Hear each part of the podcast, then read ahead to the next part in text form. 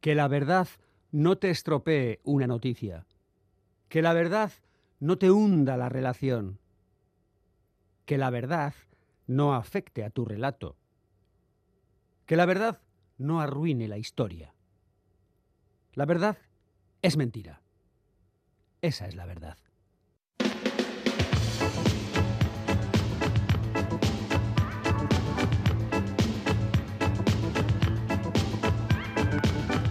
Pompas de papel.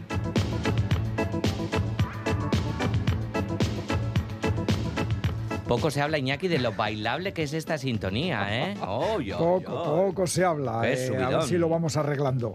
Eh, que se acabó el ¿Arreglando que verano. la sintonía? Eh, no, lo de que no se habla de la sintonía como bailable. Ah, bailongona Eh, total, sí. Que se acabó el verano. ¿Qué me dices? No me. Literalmente. Vaya. Y recién empezada la temporada número 36 de Pompas de Papel, ya estamos con el primer programa de otoño. ¿Cómo pasa el tiempo y las estaciones, Galder Pérez, compañero? Iñaki Calvo, Iñaki Calvo, compañero y amigo. Bueno, es verdad, pues el tiempo vuela, ¿qué le vamos a hacer? Y hay que aprovecharlo. Yo que sé, el otoño es algo que te digo, que es el mejor momento del año, creo yo, para leer. Ah, Para leer, que es lo que nos gusta. Oye, por cierto, uno de los autores eh, más leído, el estadounidense Stephen King, cumplía este año, eh, 70 y- este año, no, perdona, este miércoles, 75 añitos y todavía tenemos resaca de, de su cumple. Que menudo fiestón Sí, que ¿no? se montó. Sí, la verdad es que Madre mía, Stephen, madre mía, cuando madre las monta, las monta bien. Bueno, las lea pardas. eh, ahí es nada, Stephen King. ¿Contamos lo que hizo en la piscina? Bueno, no, venga, va. Eh, déjalo para el papel cuché. Menuda que nadie- tanguita que llevaba este. Digo que Stephen King lleva 48 años escribiendo, desde 1974, y debutó con la terrorífica novela Carrie, llevada luego al cine por el gran Brian De Palma, y luego llegaron otros libros y películas de enorme éxito.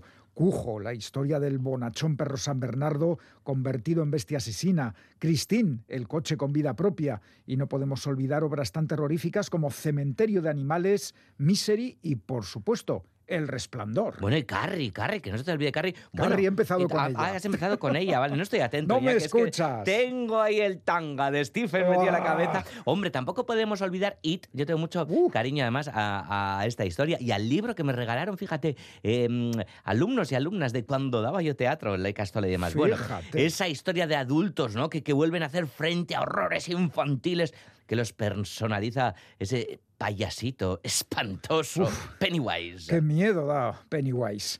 Pues recién cumplidos los 75 años, eh, Galder. Stephen King sigue en activo Sigue. y escribiendo. Mm. Y acaba de publicarse su última obra traducida al castellano. Se titula Cuento de hadas y seguro que también da mucho miedo. Mm, y pesa, ¿eh? 920 páginas. Bueno, Sorionak Stepan Erregeari, ¿eh? Stephen King. Bueno, y buen momento también para gozar y sufrir a partes iguales con sus libros y con todos los que cada semana os trae la tripulación de la trainera pompera formada por Félix Linares, que también ah, traerá mucho cine, supongo, Sí, porque sí, claro, sí. ha estado en cinema al día a tope, pero por las noches que hacía ir a los cócteles, no, leer. Chani Rodríguez, Ane Zabala, Quique Martín, Iñaki Calvo. Roberto Mosso, Begoña Yébrago, Isal del Andabaso y Galder Pérez. Todos preparados a remar. Boga, boga, pompas, pompas. Vaya, Iñaki, qué bien te has sentado la fiestita de Stephen. I remember you well in the Chelsea Hotel. You were talking so brave and so sweet. Asentarme no es lo mío. Vine a escribir la gran novela americana, o quizás solo una gran novela americana. Es un tópico vergonzoso. Me veía a mí mismo como un talento desaprovechado, pero ni siquiera era un talento. Era muy propenso a las distracciones. El Greenwich Villas, las lecturas Vinnigs, las sesiones de folk, daba largos paseos dándomelas de flané. Pero para que eso cuele hay que ser francés. Miraba los barcos del East River, una vez tomé el ascensor que sube hasta ahí. Contemplé Manhattan y me acometió un deseo absurdo de conquistarlo, de poseerlo. ¿Y si componemos canciones como sucedáneos de la posesión? You got a way I never once heard you say. I need you. I don't need you. Este es un pequeño fragmento de una enorme novela titulada Utopía Avenue, que ha escrito David Mitchell y que ha publicado entre nosotros literatura Random House.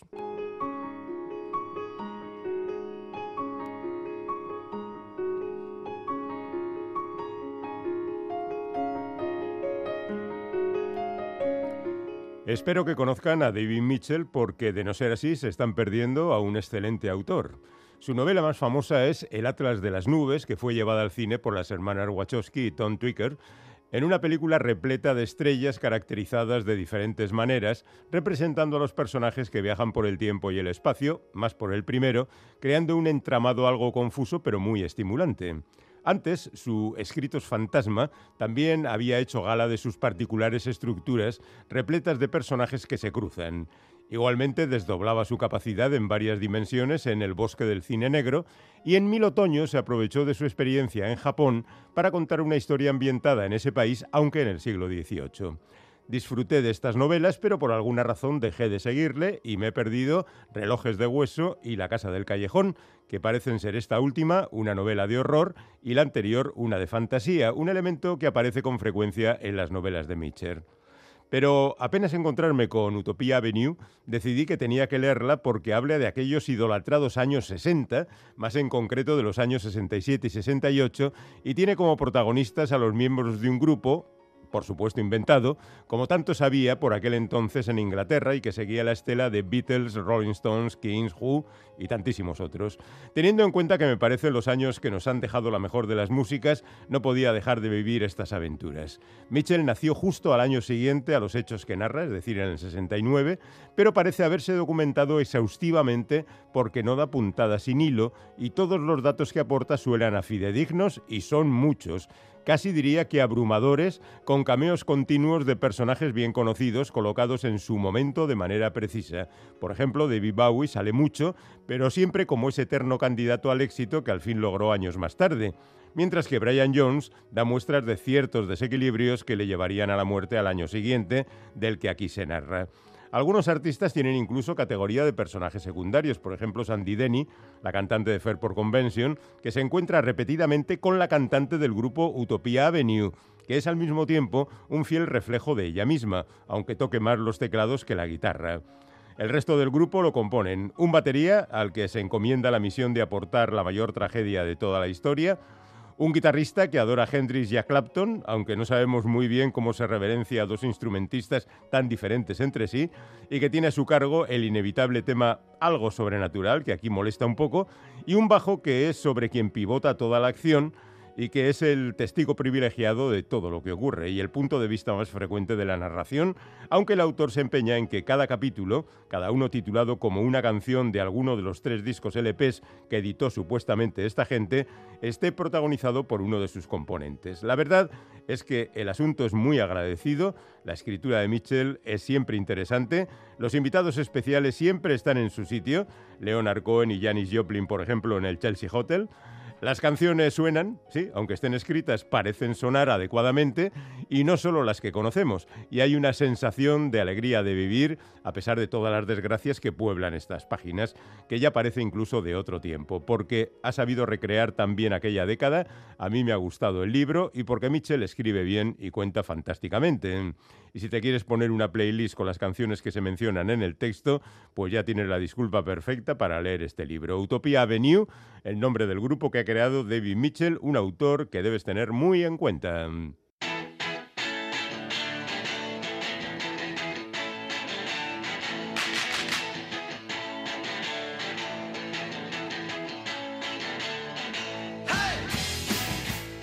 Los aplausos cada semana para recibir a la persona que nos trae siempre una selección de libros de los varios que comentamos en Pompas de Papel, pero ella los elige. Oye, es Premio Euskadi de Literatura y algo sabe de libros. Chani Rodríguez, ¿qué tal, compañera? Muchas gracias. Pues no sé si algo sé, algo supongo que sabré, pero es que aturde ¿eh? la mesa de novedades eh, durante este mes. Seguimos con un aluvión de novedades. Claro, es la reentré y salen muchísimas cosas a la vez. Hay que publicar, eh, hay que comprar, hay que leer y en esa tarea os ayudamos con los títulos que recomendamos cada semana. Cinco de nuevo nos trae Chani cinco títulos nos ha comentado potentes y varios de ellos de autores y autoras vascos. Así es, así es, porque en esta reentré la narrativa vasca tiene yo creo que una importancia sobresaliente. Pues empezamos con...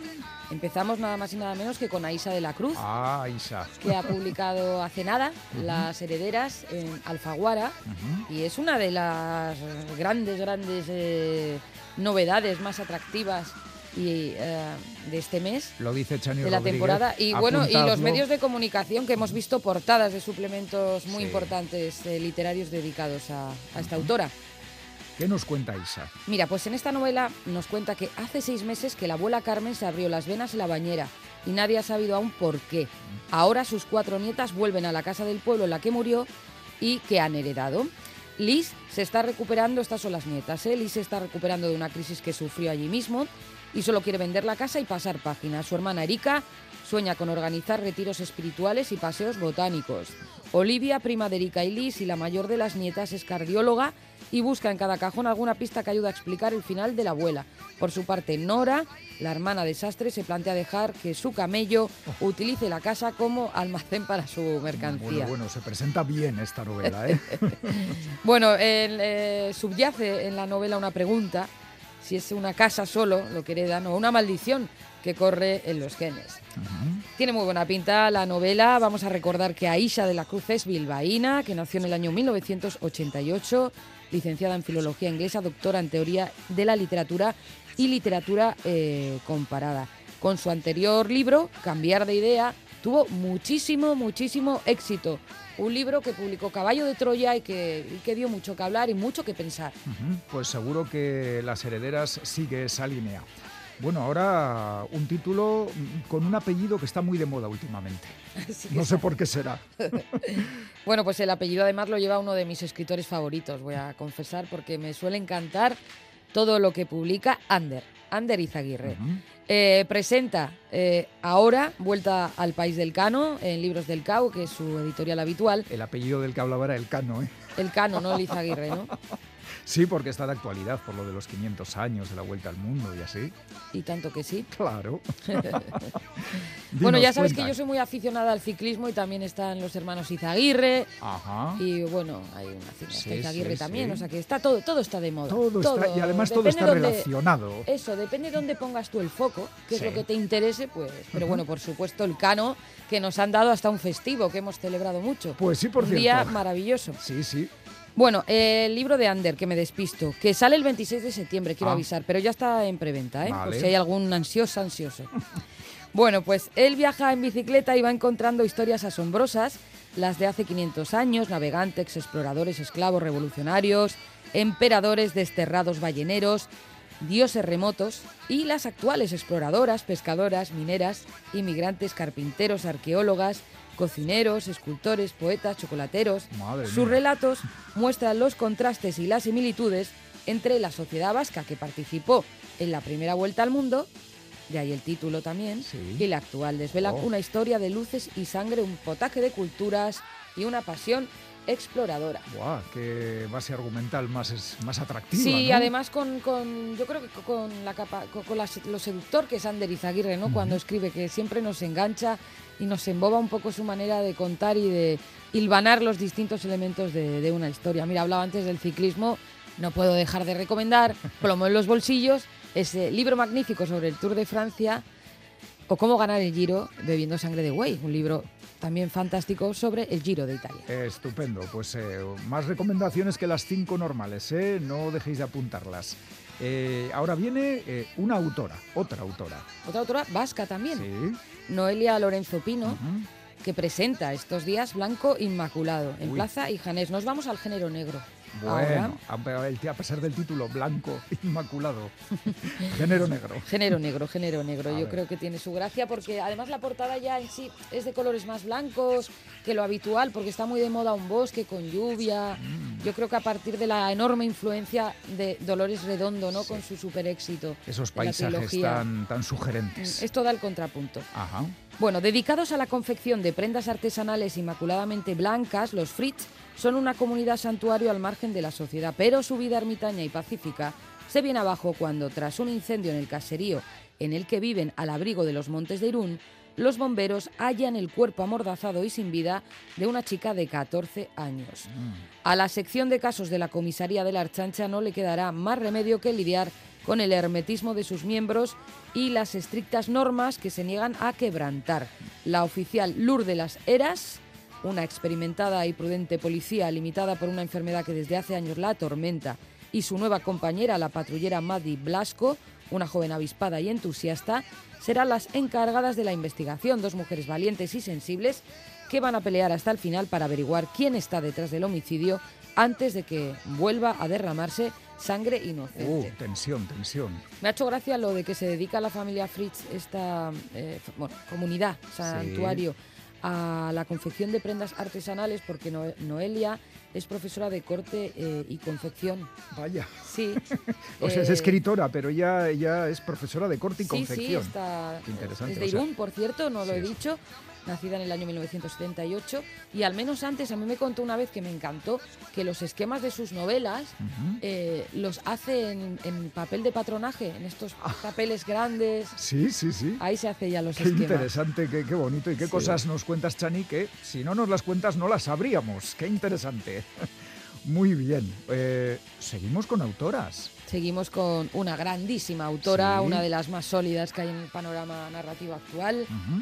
Además, esto es como yo creo una opinión unánime. mucho, Sí, y es una Sara opinión más o menos unánime ¿eh? de, de la crítica. Sí. Y de los lectores también que, que la abrazan ¿no? con cada nuevo libro. Saca ahora Familia, en su editorial también habitual, que es Anagrama. En esta familia no hay secretos, proclama al inicio de este libro Damián, el padre, un hombre de ideas e ideales fijos, obsesionado con la rectitud y la pedagogía. Pero esa casa sin secretos, ay, ¿qué pasa con esa casa sin secretos? Pues que está en son las que realidad... más secretos tienen. Eso es.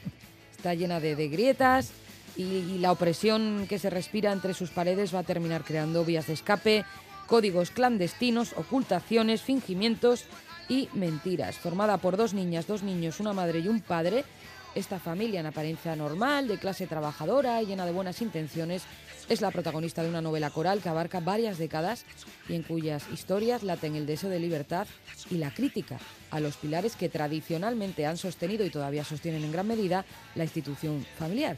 Autoritarismo y obediencia, vergüenza y silencio. Una visión, ya vemos, amarga eh, sobre la familia, la que eh, Sí. defiende ¿no? en esta novela la gran Sara Mesa.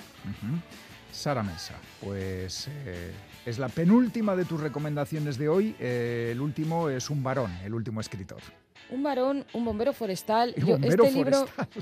A mí me interesa muchísimo porque después del verano que hemos pasado, lo que hemos sufrido con Y lo que han tenido que trabajar los bomberos forestales. Un homenaje a todos. un homenaje a, todos, sí, hacen un, un- un trabajo magnífico Sí. y no en todos los territorios eh, eh, demasiado compensado ni con estabilidad laboral ni siquiera con la retribución económica. Eh, pero bueno, esto es, es, eh, esa parte además es una opinión personal eh, mía. Sí, personal y muy compartida, ¿eh? No Mm. te creas. Em, Adelante, cuéntanos. quiero hablar del autor, de como dices, de este hombre, Raúl Vicente, que ha publicado en Pepitas de Calabaza, Hermano Fuego, Percances, Alegrías y Sinsabores de un bombero forestal. o Él, sea, que es eh, algo así como un diario. Pues más o menos, sí, habrá ido tomando notas. Lleva 20 años trabajando como bombero forestal. La mayor parte de ese tiempo ha dirigido una brigada en la base helitransportada de la BRIF de Daroca, en Aragón. Y desde allí los bomberos forestales son movilizados para participar en la extinción de los incendios más devastadores que se producen lamentablemente cada vez más en cualquier parte de la geografía española. En estas páginas, Raúl Vicente hace un hueco en el helicóptero junto a él y sus compañeros para hacernos partícipes de sus experiencias y permitirnos conocer de cerca una profesión tan gratificante como dura. Hermano Fuego comienza siendo un viaje a la extinción de incendios forestales, pero termina siendo mucho más, todo un recorrido vital por las emociones que se esconden en el corazón de las llamas. Qué- qué- qué- qué interesante. Así de entrada es un libro, como todos los que has traído, que se merecen nuestra atención y nuestra lectura. Eh, ¿Qué te parece si hacemos un repaso a título, autor y editorial? Muy bien. Adelante, empezamos. Las herederas de Aisha de la Cruz, publicado por Alfaguara. Cuatro mujeres, una casa heredada, ¿qué puede salir mal? Vuelta al país de Elcano, de Ander Izaguirre, Libros del Caos. Una comparativa de vascos y vascas de ayer y hoy, de hace 500 años a nuestros días. ¡Uh, interesante! Blanco Inmaculado, escrito por Noelia Lorenzo Pino y publicado por Plaza y Janés. Novela negra en los montes de Irún. Familia, de Sara Mesa, publicado por Anagrama. Familia sin secretos, llena de secretos. Por último, Hermano Fuego, Percances, Alegrías y Sin Sabores de un Bombero Forestal, escrito por Raúl Vicente y publicado por Pepitas de Calabaza. Un libro que quema, y, o al menos inquieta. Cuidadito con el fuego.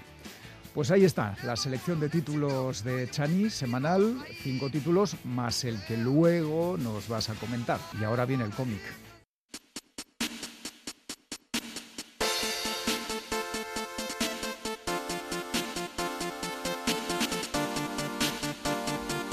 Hace dos años, en 2020, la Asociación de Críticos de Cómic otorgó a la catalana Nadia Jafid el premio al mejor autor emergente por su novela gráfica El Buen Padre, una obra autobiográfica sorprendente en una persona joven que narraba la historia de una familia de emigrantes marroquíes marcada por la figura tóxica del padre. El dibujo, aséptico y minimalista, dotaba de una rara pero potente frialdad a un relato hecho desde el sentimiento de una persona que sabe de primera mano lo que cuesta la integración del emigrante en la tierra que ha elegido para desarrollar su nueva vida. La obra recibió el apoyo expreso de Paco Roca, autor de obras maestras como Arrugas, Los surcos del azar o La casa.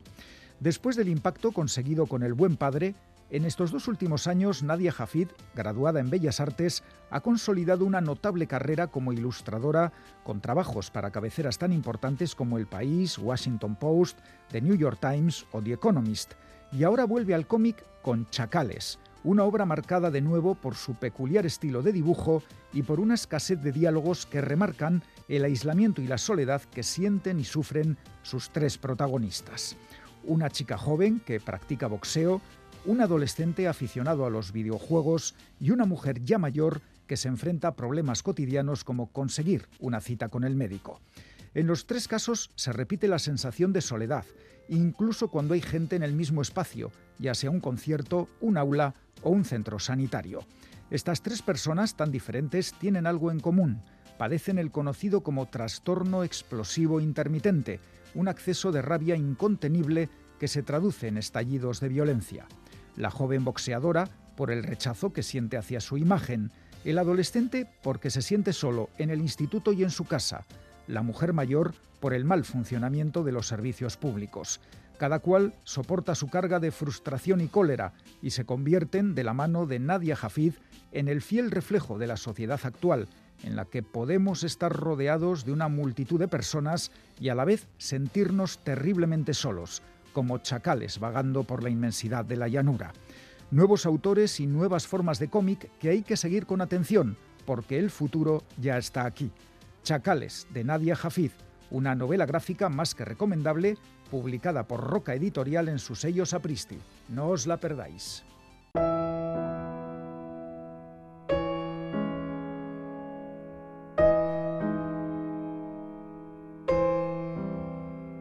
Tenemos 40 años y un trabajo que odiamos, que nos hace pagar las facturas, llegar a fin de mes, tener eso que llaman dignidad y que se siente igual que la tristeza.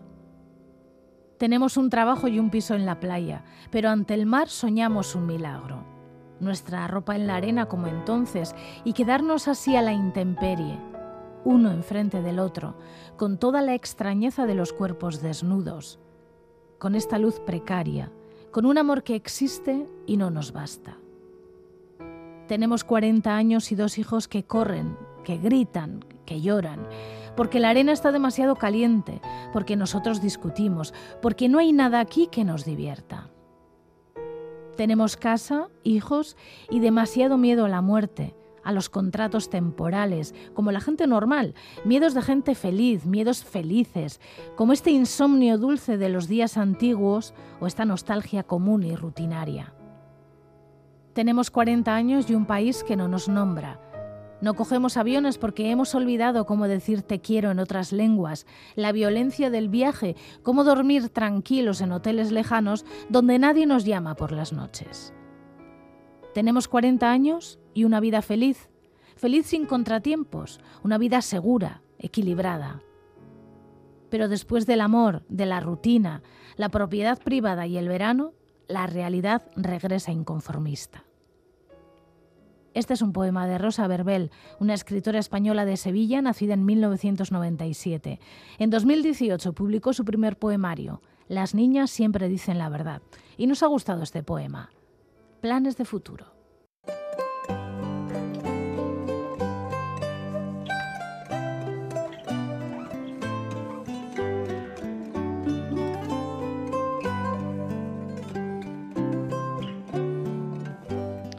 Ha llegado la hora de la entrevista en Pompas de Papel. Hoy vamos a hablar de un libro titulado La Historia Oficial, escrito por Jonathan Martínez y publicado por la editorial Chalaparta.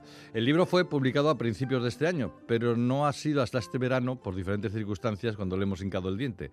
Jonathan Martínez es un bilbaíno, nacido en 1982, apasionado por el arte de narrar, que cursó estudios de dirección de ficción audiovisual en Sevilla y que se doctoró en comunicación con una tesis sobre el imaginario simbólico en el cine del mexicano Alejandro González Iñárritu. Hay que decir que a Jonathan le tenemos muy leído porque lleva una década contando cómo ve el mundo que nos rodea y en el que vivimos en la prensa tradicional, en las redes sociales e incluso en la radio, sin ir más lejos, en Radio Euskadi. Y he de confesar que dejé pasar este libro en su momento porque creí que se trataba de un compendio de lo que nos había ido contando y que de alguna manera ya conocíamos sobre memoria histórica, política, discursos mediáticos y derechos de todo tipo, desde los humanos pasando por los civiles y los políticos. Pues craso error, porque aunque en la historia oficial se habla de todo esto, se habla de una manera tan personal y tan cercana a su biografía familiar que nos ha descubierto una nueva voz desconocida y muy sugerente. Es un placer dar la bienvenida a Jonathan Martínez, que nos habla desde Sevilla. Caiso, Jonathan, bienvenido a Pompas de Papel. El gusto es mío. Oye, lo primero pedirte perdón por el retraso y por presuponer lo que íbamos a encontrar en este libro sin haberlo leído. Eh, así que vamos por el principio. ¿Cómo surgió este libro? ¿Te pidieron que reflexionaras sobre los temas que te han hecho popular, pero que lo hicieras de otra manera o esa otra manera fue surgiendo con la escritura? ¿Cómo fue? Bueno, eh, en la génesis del libro hay un encargo. Hace ya cinco años, Miquel Soto y yo Jiménez me invitaron a comer en Tafalla y me propusieron que escribiera un libro y me dieron carta blanca. Eh, daban por hecho que yo iba a escribir de algo de lo que había escrito siempre y bueno, firmamos eh, el compromiso en una servilleta y yo poco a poco fui recopilando materiales, pero en realidad lo que estaba haciendo era poner excusas para no sentarme a escribir hasta que un día, y hace ya un año, yo Jiménez me dio un ultimátum amistoso. Yo siempre digo bromeando que, me encontré con dos sicarios en la puerta de mi casa, de modo que entré en pánico, me encerré, me puse a escribir contra el reloj y em, yo soy un gran defensor del arte por encargo y creo que ese encargo hizo que no solamente pusiera sobre el papel todas las reflexiones que había recopilado en los últimos años, sino que tratara de darle una vuelta de tuerca y hacer algo que probablemente ni yo ni mis propios editores esperaban. Oye, el libro, eh, Jonathan, hay que reconocer que es difícil de definir porque estamos ante un ensayo político, pero que tiene una alta carga de memoria personal y familiar y que entronca con lo que ahora se denomina memoria histórica. ¿Cómo lo definirías tú? Es bastante difícil. La editorial esperaba un ensayo. Yo les entregué algo que parecía una colección de relatos, pero que tal vez tenga más eh, la consistencia de una novela, ¿no? Lo han llamado híbrido, lo han llamado cosa y también lo han llamado artefacto. Yo creo que esa es mi definición favorita porque pienso siempre en el libro como en un mecanismo de relojería, como una especie de cubo de Rubik literario, ¿no? Yo creo que eh, creo que Roland Barthes hablaba del texto como un islote y yo quería pintar un archipiélago que uniera diferentes preocupaciones a través de diferentes hilos que se van tendiendo de, una historia a otra, ¿no? ¿Y te ha resultado difícil enhebrar la biografía personal y familiar con la política, con el paisaje político que parte de la República y llega hasta nuestros días prácticamente? En realidad ha sido un proceso muy natural y muy orgánico porque yo entiendo que las historias personales son un complemento de las historias de los colectivos y de los pueblos y creo que la mejor forma a veces narrativamente mm. de explicar las grandes historias es a través de las historias pequeñas y las historias pequeñas que tenía más a mano no era solamente mi propia historia y la propia historia de mi familia, sino las diferentes historias que había a mi alrededor, tanto en mi pueblo, en mi comunidad, he ido uniendo esas, eh, esos relatos que me han contado, yo creo que de una forma absolutamente eh, natural. Eh, lo del título, la, historia oficial tiene un punto de ironía y remite, no sé si deliberadamente, a la película del mismo título de 1986 de Luis Puenzo. Sí, la historia oficial es el título de una película mm. argentina que tiene, por una parte, un impacto emocional en mi propia vida, pero que sobre todo habla de los desaparecidos en la dictadura eh, de Videla. Y en mi libro hablo también de los desaparecidos en diferentes lugares, en diferentes tiempos, y en ese título hay un componente irónico, porque a mí no me interesa ese relato eh, único, monolítico, que se ha construido desde los centros de poder, precisamente para validarse, para reforzarse.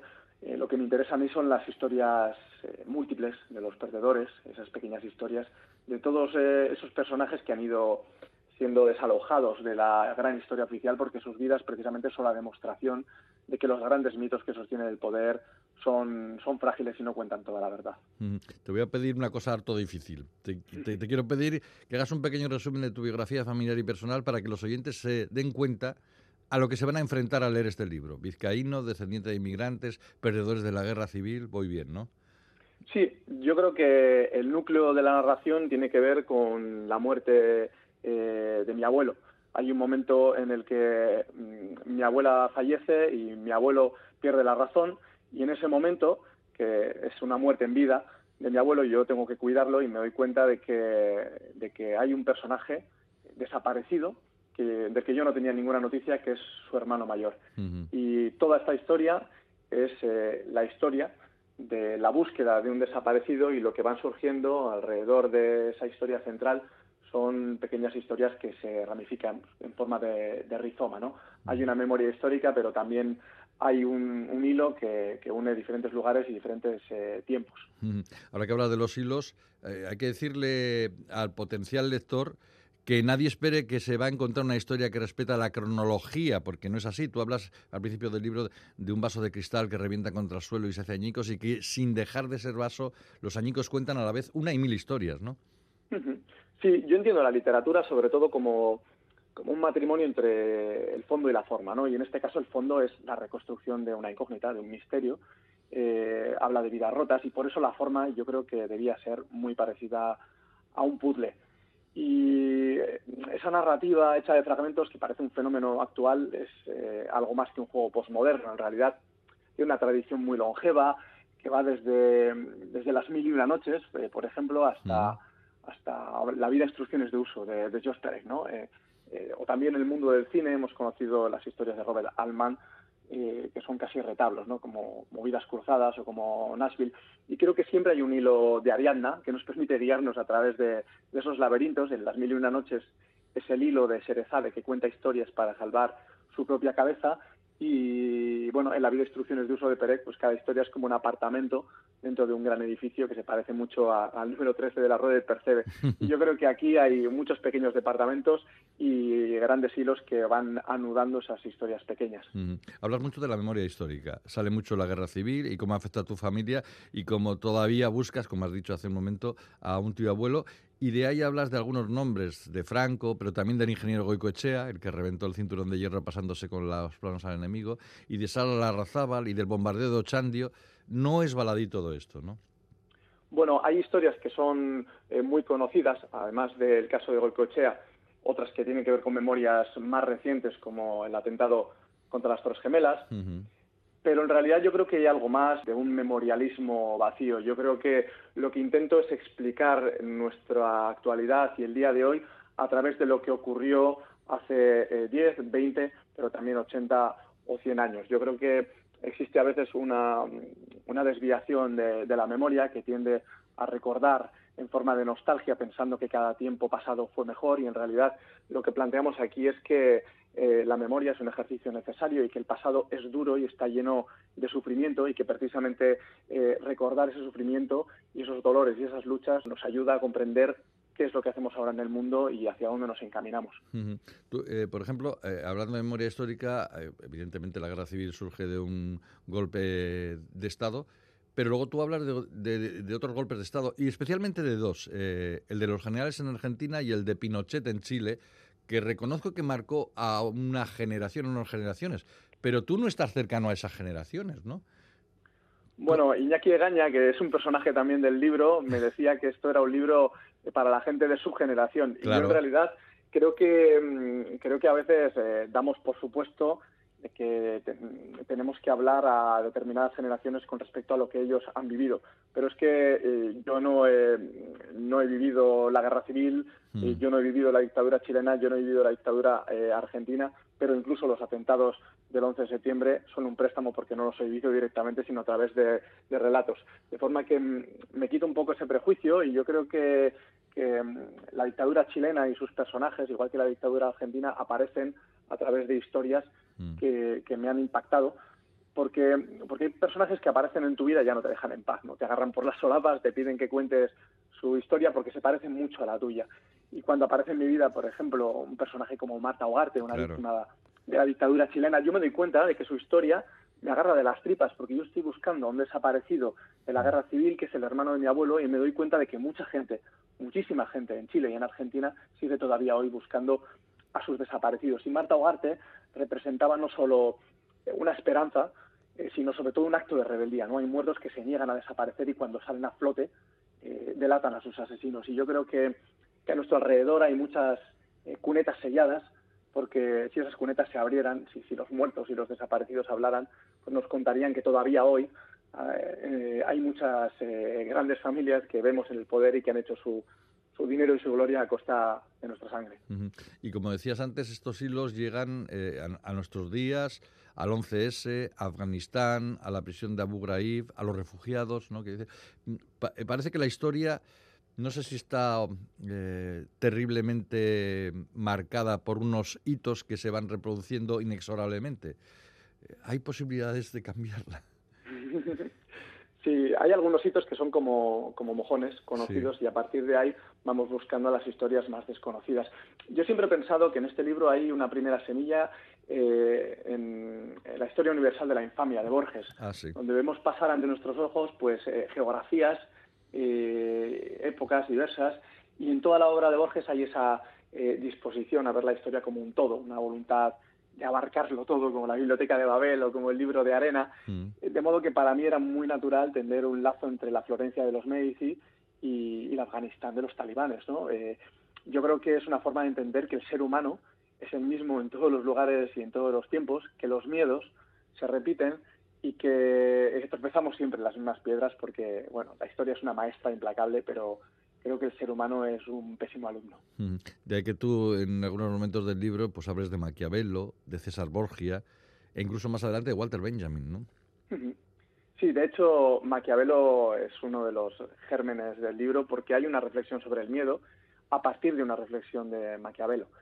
Y parece increíble que una realidad tan etérea, tan, tan abstracta, tan intangible como el miedo sea uno de los grandes motores eh, de la historia, ¿no? Desde una perspectiva materialista, que dice que pues, eh, la lucha de clases es el gran motor de la historia, parece contrario a la razón, pensan que el miedo, algo tan nebuloso, pueda marcar nuestras vidas, ¿no? Pero Marx y Engels nos recuerdan que, que las realidades inmateriales tienen un, un peso material en el devenir de la historia, ¿no? Y dicen que el pensamiento dominante es el pensamiento de la clase dominante de cada época, ¿no? Y quienes ostentan el poder material ostentan también el poder espiritual. Por eso Maquiavelo explica de una forma muy sencilla eh, que las revoluciones y los cambios sociales se producen cuando hay una masa que no tiene nada que perder porque, porque lo ha perdido todo, incluso el miedo. Mm. Oye, y en medio, y en todo momento hay que decirlo, Euskal Herria y la tortura, y recuperas a una persona que has citado antes, que los dos queremos mucho, el editor, escritor, periodista y poeta Miquel Soto, que sufrió tortura siendo un jovencito, la tortura y la impunidad, ¿no? que es, parece ser una de, los, de las asignaturas pendientes de los últimos 40 años. ¿no? Creo que Miquel Soto, además de su eh, compañía personal, tiene una importancia en el libro porque mm, es una de las personas que hace el encargo, pero además él eh, eh, cuenta lo que, lo que hizo y lo que le hicieron, como dice en su poemario. Mm. Y hay un hilo que une su historia con la historia de otras personas que han sido torturadas en Abu Ghraib, eh, casi a la vez que su propia historia de tortura, eh, pero también el caso de Maquiavelo nos permite mm, dudar de las historias oficiales porque Maquiavelo, alguien con una reputación tan mala que nos han dicho siempre Mm. que es eh, lo peor que se puede ser como ser humano, en realidad fue también una víctima de la tortura. De modo que, que la tortura une diferentes hilos, explica la historia de Euskal Herria, pero explica también la historia de las invasiones de, de Irak y de Afganistán y explica algo tan sencillo como, como los eh, castigos corporales de los maestros a los alumnos durante el franquismo. ¿no? Realmente es una forma de disciplinamiento y lo que se disciplina no solamente el cuerpo del torturado, sino a toda la sociedad que a su alrededor ve cómo salirse un poco de, la línea marcada. Eh, optar por la disidencia es siempre un peligro y tiene unas consecuencias. Y luego está la memoria personal y familiar. Una de las cosas más bonitas del libro, a mí una de las cosas que más me han gustado del libro, es la maravillosa historia de amor de tus abuelos de Luis y Rosario. Es que es una pasada. Es una historia muy sencilla, pero yo tenía muy claro que eh, la muerte es uno de los grandes temas del libro Mm. y lo último que me apetece es deprimir a, a un lector y creo que hay un tema eh, clásico de la literatura que es el amor más poderoso que la muerte, Mm. los dos eh, esqueletos abrazándose incluso para toda la eternidad, ¿no?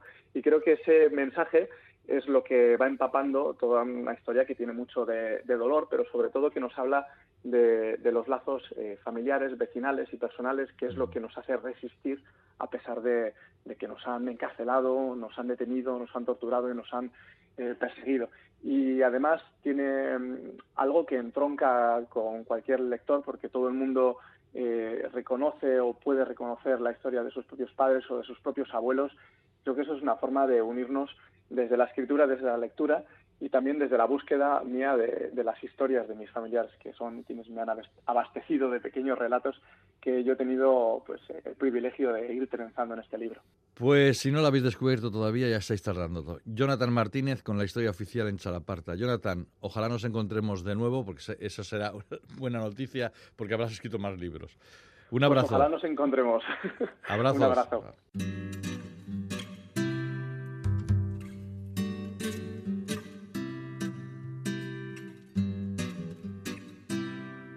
Horrela hasten dira gauzak, transiziorik gabe, betaurrekoa jansteko keinuak dena aldatzen du. Hemen zaude eta bapatean hor, edo alderantziz. Adibidez, zure gorputza larre berde batean, zutik. Ez, zure gorputza ez, zeure kontzientzia. Ahaztu gorputza duzunik ere. Hobe horrela, sentitu nola disolbatzen den. Así comienza la novela Berry Centauro, escrita por Katisha Aguirre y publicada por Elcar.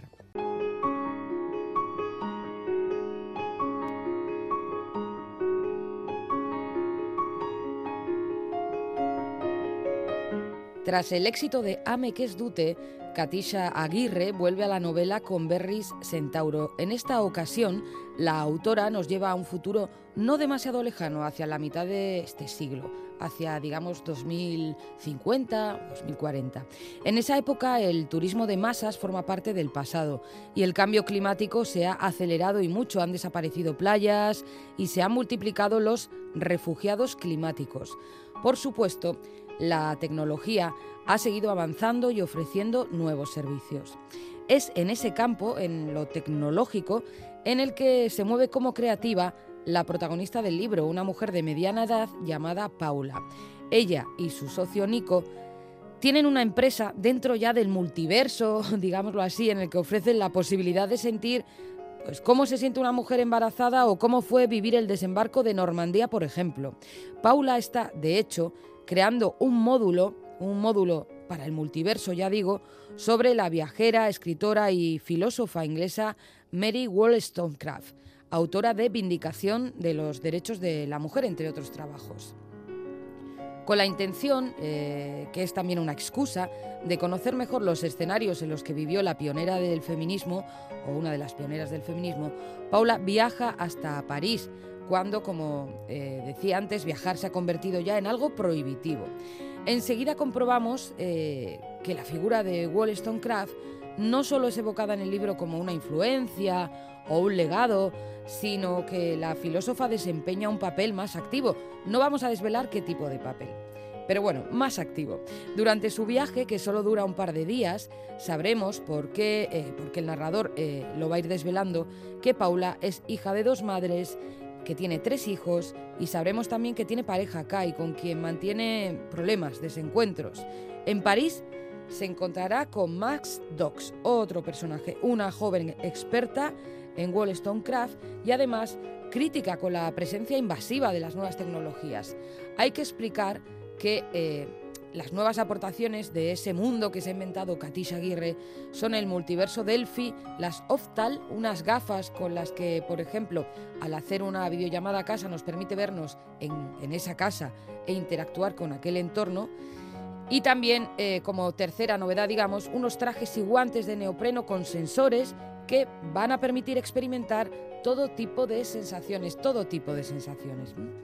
Con todos esos elementos, Aguirre plantea preguntas tan interesantes como hasta qué punto vamos a delegar nuestras experiencias en la tecnología Dicho de otra manera, ¿hasta qué punto vamos a vivir a través de la tecnología? Mm, bueno, estas cuestiones o estas preguntas las expone con claridad a través del personaje del marido de, Kai, que da bastante juego. También arroja Aguirre reflexiones relacionadas con la maternidad, con la crianza y con el feminismo. Sobre el feminismo podríamos concluir que en cada época, eh, parece decirnos, eh, deberá enfrentarse a distintos retos y dificultades, pero nunca será un camino tranquilo. Y por supuesto nos va a acercar a la figura de Mary Wollstonecraft y a sus convicciones. En Berris eh, Centauro, Aguirre derrocha imaginación, pero también una gran capacidad para analizar las señales que el futuro ya nos está enviando.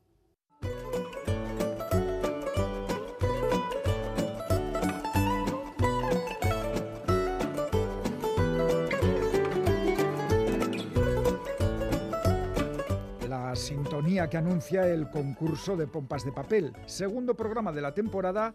Y sí, la semana que viene por fin haremos el primer sorteo entre las personas participantes que hayan acertado el nombre del autor o autora y el título del libro elegido por Bego Yebra para estrenar este curso. Claro, es que eh, no quieres repartir libros, Iñaki, que, Que te sí. veo que has empezado agarrado. No, no, Ah, que siempre dejamos un margen para Luego, que... luego a Stephen, bien que le hiciste aquel regalito que no le voy a contar aquí la que radio. siempre dejamos margen para que os dé tiempo a contestar, porque ya sabemos que como el programa pues no siempre se escucha en directo, eh, recurrís a, ¿Cómo? No, está- no no, a las esto, redes. esto no es en directo, Iñaki. Eh, sí, esto es totalmente Ah, en vale. directo. A ver, que, que te pellizco. Pero que luego a, no a- se a ver, te- escuchan te pellizco a ver grabados. si es en directo. Ah, Ah, sí, sí es en directo. Que ya, que sí, hombre, deja de pellizcar. Hoy no me toques. eh, Bueno, este. poco a poco van llegando las primeras respuestas, efectivamente, y están llegando pues a la dirección de correo electrónico pompas@eitv.eus y ya sabéis que podéis enviarnos también una carta o una postal a esta dirección. Pompas de papel,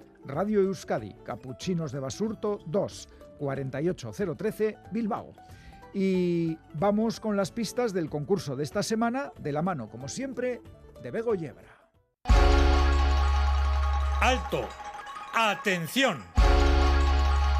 Se buscan personas que leen, personas sin aleccionar, librepensadoras. Se buscan pomperos y pomperas. Porque aquí y ahora se regalan libros. Tres libros, tres grandes historias y yo tengo las pistas.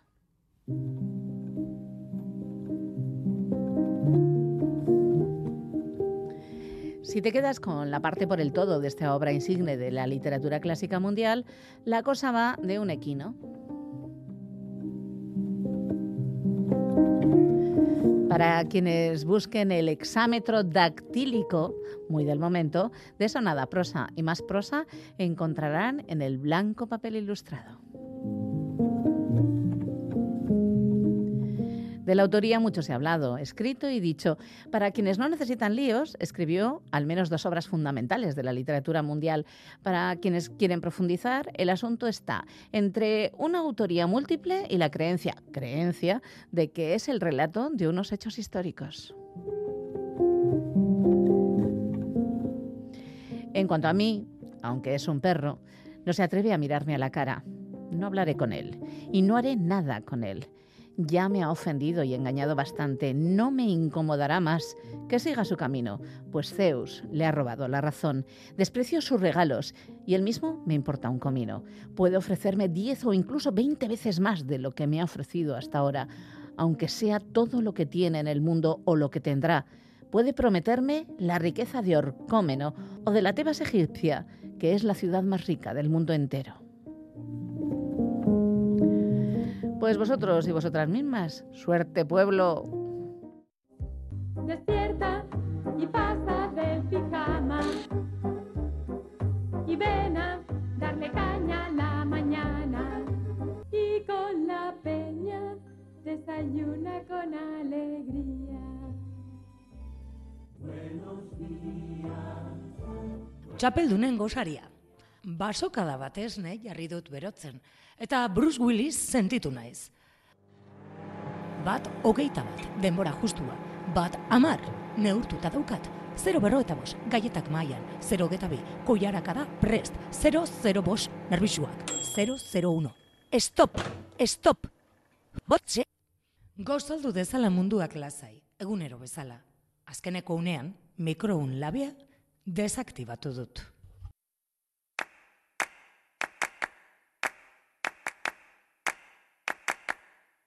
Lehenengo tekikara bizitzean bezain garrantza izanen da. Bigarren tekikara maitasuna bezain goxoa. Irugarren tekikara eriotza bezain leuna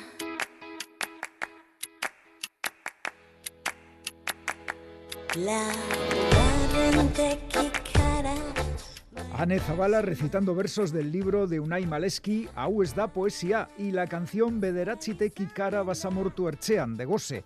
Así ponemos punto final a este segundo programa de la temporada número 36 de Pompas de Papel. Ay, qué pena con lo bien que lo estaba pasando. Ah, Ay, hombre. Pero bueno, si no habéis podido escuchar el programa en directo, lo tenéis en la página web de EITV y en la app EITV Nayeran. Pero si hemos quedado que esto es en directo. ¿A que Ahí vuelvo a pincháis. Ay, ay, te he pinchado. EITV Nayeran, pincháis en radio, vais a Radio Euskadi Pompas de Papel y ahí están disponibles todos los programas de las últimas temporadas. Y volveremos el próximo fin de semana con todo el equipo formado por Quique Martín, Félix Linares, Ane Zabala, Chani Rodríguez, Iñaki Calvo. Goizal del Andabaso, Roberto Mosso, Begoña Yebra y Galder Pérez, que nos vamos. Esquerri Casco de Noí, agur. A ver, vamos a hablar de lo del tanga de Stephen, porque era tuyo en realidad, ¿no? Ya habéis visto intercambio de camisetas, pero el intercambio de tangas... ¡Cállate! Te quedaba mejor a ti que a Stephen.